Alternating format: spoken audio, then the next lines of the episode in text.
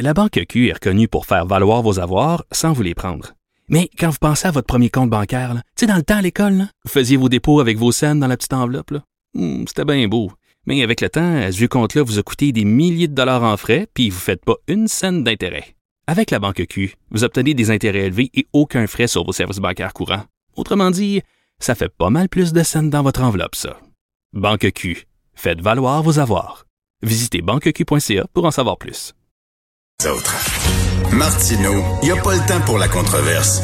Il a jamais coulé l'eau sous les ponts. C'est lui qui la verse. Vous écoutez Martino. Cube Radio. Je discute comme tous les jours avec Claude Villeneuve, chroniqueur au Journal de Montréal, Journal de Québec. Claude, lorsqu'on regarde les danseurs de Rosemère, on se désole, mais lorsqu'on regarde euh, le sondage de la presse aujourd'hui, on se console parce que le sondage de la presse affirme que 60% des Québécois vont être extrêmement prudents dans le temps des fêtes. C'est une bonne nouvelle. Oui, oui, puis euh, en fait, on le fait, Richard, hein, on le voit autour de nous. Euh, la, la, plupart des gens, euh, la, la, la, plupart des gens les respectent les règles, puis ils sont mm. soucieux de se protéger puis de protéger leur famille. Puis c'est normal qu'on parle des dissidents, puis de, parce que c'est moi ma, ma grand-mère disait c'est tout le temps la la poulie qui grince, ben oui. Fait que c'est normal que ce soit d'eux qu'on parle, mais euh, la plupart des gens ne sont pas fous, là, ils suivent les consignes sanitaires. De toute façon, les, autres sondages qui montrent la popularité du gouvernement Legault montrent que les gens y embarquent dans le plan du gouvernement. Là. Mm, mm. Ben, en tout cas, c'est une très bonne nouvelle. Écoute, on va commencer par euh, cette tragédie, une autre tragédie encore à Bay. Mais d'abord et avant tout, là, on a tous, euh, on a tous, mon Dieu, versé des larmes en regardant la, la, la mère des petites filles Carpentier.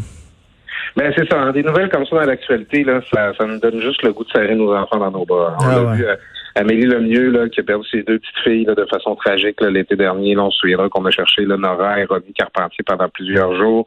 Cherché leur père pendant plusieurs semaines qui, qui était parti avec, avec elle. Euh, Amélie Lemieux, euh, qui, qui, qui, nous livre un témoignage d'une énorme générosité, là, puis qui a l'air d'avoir trouvé une, espèce de sérénité ou une mm-hmm. force, je sais pas quel mot employer, Richard, pour parler du fait qu'elle reste une maman, même si ses, deux filles lui, lui ont été enlevées, puis qu'elle a encore un désir d'avoir des enfants. Tu sais, tu regardes ça, là, des, je peux, je peux pas m'empêcher aujourd'hui de faire un lien, Richard, entre cette histoire-là, à Grande encore une fois, puis cette autre histoire-là, euh, qui, nous a tous touchés l'été dernier. C'est des, des, des, mamans qui, qui, aiment tant leurs enfants, qui se les font enlever, puis qui, qui continuent d'avancer, par rapport à, à, des enfants qui, qui, ont rien demandé, puis qui se font euh, martyriser par leurs parents. Tu sais, mmh. on vit vraiment pas dans un monde qui est juste. Oh non, c'est épouvantable. Mais moi, je regarde ça, là. La résilience de ces parents-là qui qui peuvent passer à travers des, drames comme ça, euh, je, je, moi, j'aurais pas cette force-là. Moi, ça me, ça me détruirait totalement et de voir cette femme-là, quelle leçon de vie. Écoute, qu'est-ce qui se passe avec la DPG à Granby? Là, on dit souvent c'est parce que la DPG a été avalée par euh, le système de santé. Le système est tellement gros, tellement énorme qu'il ne réussit pas à bouger assez rapidement. Est-ce que c'est ça? Qu'est-ce qui arrive? Là? Ben, on sait pas. Hein? Puis ça fait longtemps qu'on se pose la question. C'est pas la première fois que ça revient dans l'actualité. Puis, euh, ça, on peut pas s'empêcher de le nommer, Richard. Hein? C'est deux fois à Grande Mais ben oui.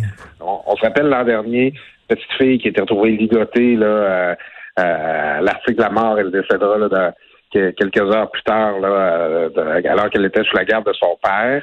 Là, c'est en fait c'est la presse qui nous apprenait ça cette semaine. Ça sort dans un jugement. Euh, une mère condamnée au criminel pour avoir euh, tenu son fils de 17 ans à peu près en esclavage. C'est un huissier qui ça devenait à venir euh, ça donnait à venir porter un, avis d'éviction qui a trouvé le jeune là, marchant en quatre pattes, là, couvert de bleu puis de fractures, qui prenait soin de ses deux petits frères, là, qui qui était à peu près pas nourri dans un appartement d'une saleté incroyable. Et il y avait une autre histoire aussi, il y a quelque temps à Laval, tu te souviens, c'était quatre frères et sœurs, je crois, aussi, qui vivaient avec plein de chiens, qui avaient des excréments partout, euh, pas, à Laval, à Granby, qui avaient des excréments partout. Donc, c'est comme trois grosses histoires à Granby. Là. La Banque Q est reconnue pour faire valoir vos avoirs sans vous les prendre. Mais quand vous pensez à votre premier compte bancaire, tu sais, dans le temps à l'école, vous faisiez vos dépôts avec vos scènes dans la petite enveloppe. Hmm, c'était bien beau. Mais avec le temps, ce vieux compte-là vous a coûté des milliers de dollars en frais, puis vous ne faites pas une scène d'intérêt. Avec la Banque Q, vous obtenez des intérêts élevés et aucun frais sur vos services bancaires courants. Autrement dit, ça fait pas mal plus de scènes dans votre enveloppe, ça. Banque Q, faites valoir vos avoirs. Visitez banqueq.ca pour en savoir plus. Oui, puis tu sais, c'est, écoute, euh, Richard, on n'a pas mis les pieds dans cet appartement-là. Nous, là, on fait juste lire les articles, là, puis on a le frisson qui nous Mmh, descend le long mmh. C'est absolument insoutenable à ima- imaginer que ça arrive dans un pays développé puis avancé, que, tu sais, comme, on est arrangé au Québec, là, ça ça ça n'a aucun sens. Puis là, ben c'est ça. On a la DPJ de Granby, encore une fois. Euh, on se pose la question. Puis c'est ça, il y a, y a- il y a toujours des- questions qui se posent. Est-ce qu'il manque de ressources? Est-ce qu'il y a trop de bureaucratie? Est-ce que la mission euh, de la protection de la jeunesse, comme la mission de la santé publique euh, ou euh, celle des, des centres jeunesse, a été un peu avalée dans la réforme Barrette? Je pense pas que les problèmes qu'il y avait dans ces institutions-là remontent à la réforme Barrette. Mmh, Euh, Je pense que ça fait beaucoup plus longtemps que ça que euh, on n'a pas assez de ressources à consacrer à nos jeunes. Puis, tu sais, on- à chaque fois que ça arrive des histoires comme ça, des, des travailleurs de DPJ qui disent regardez, on veut intervenir, on peut pas, on n'a pas les moyens, on n'a pas les coups des franges. Euh, J'attends avec impatience le rapport de la commission dirigée par Régine Laurent. Ben oui. est supposée nous dire qu'est-ce qui se passe dans cette maison de fou-là. là. Oh non, on a hâte. euh, ça, ça, euh, on était vraiment contents hein, quand ils avaient euh, choisi Mme Laurent pour diriger cette commission-là. Je trouve que c'était vraiment la bonne personne. Ouais, ben dans, dans notre famille, euh, TVA, LCN, on est on, euh, le Journal de Montréal, on était moins content un peu parce qu'on perdait une collègue. C'est vrai. Et non, mais effectivement, Régine Laurent, là, tu sais, ça, ça devrait, euh, excuse, je vais dire le mot en anglais, Régine Laurent, c'est une nurse. Oui. Quand on regarde, euh, quand elle était présidente euh, de la FIC, du syndicat des infirmières, on avait vraiment l'impression que c'était une nurse s'adressait à nous. C'était pas. Oui. euh, je- que- que- quand tu regardes un président de syndicat, c'est dur de l'imaginer s'en aller travailler à l'usine avec sa boîte à lunch, là, bien souvent. là. Mais Régine Laurent, la fonction infirmière dans cette personne-là a toujours été présente. On, on la sent comme très empathique. C'était une bonne nomination de la CAQ. Cela étant, les attentes sont au plafond archi élevé à son endroit euh, pour qu'elle nous livre. Son rapport est supposé arriver le 30 avril euh, pour nous dire qu'est-ce qui se passe à la DPJ. Pourquoi même quand on fait, parce que c'est ça là, dans les histoires dont on parle, il y a des signalements qui ont été faits à la DPJ dans chacun des cas et les enfants n'ont pas été sortis du milieu. Dans le cas là, de la dernière histoire, là, le, le procès là, euh, euh, pour le jeune qui a été retrouvé là, euh, martyrisé, euh, la- le dossier de la mère à la DPJ avait même été fermé. Alors, on a très hâte de savoir si Régine Laurent, à travers tout ce système-là, va avoir réussi à identifier là où ça achoppe, c'est quoi les obstacles pour qu'on prenne bien soin de nos jeunes et de nos enfants. Tout à fait. Écoute, tantôt, je parlais avec Christian Rioux, le correspondant euh, à Paris pour Le Devoir, et il me disait qu'en décembre, le fin décembre, les, euh, la campagne de vaccination commence en France. J'étais jaloux en maudit. Fin décembre, nous autres, ça va être quand? Mars?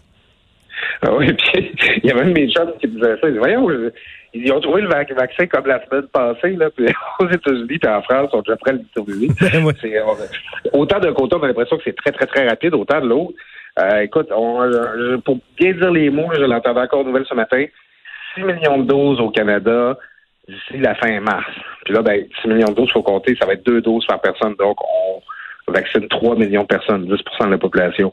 Alors qu'aux États-Unis, là, 3, 360 millions de personnes, on s'attend à vacciner, à avoir vacciné tous les Américains avant la fin juin.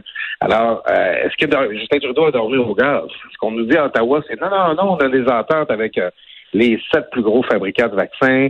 Euh, on, a, déjà acheté des doses, mais que voulez-vous? On n'a pas la capacité de production au Canada pour faire des vaccins nous-mêmes. Puis là, ben moi, je tombe un peu des yeux parce qu'en plus, on ajoute, on l'a déjà eu, mais on l'a plus. Ben oui. Alors, qu'est-ce qu'on a fait depuis huit mois?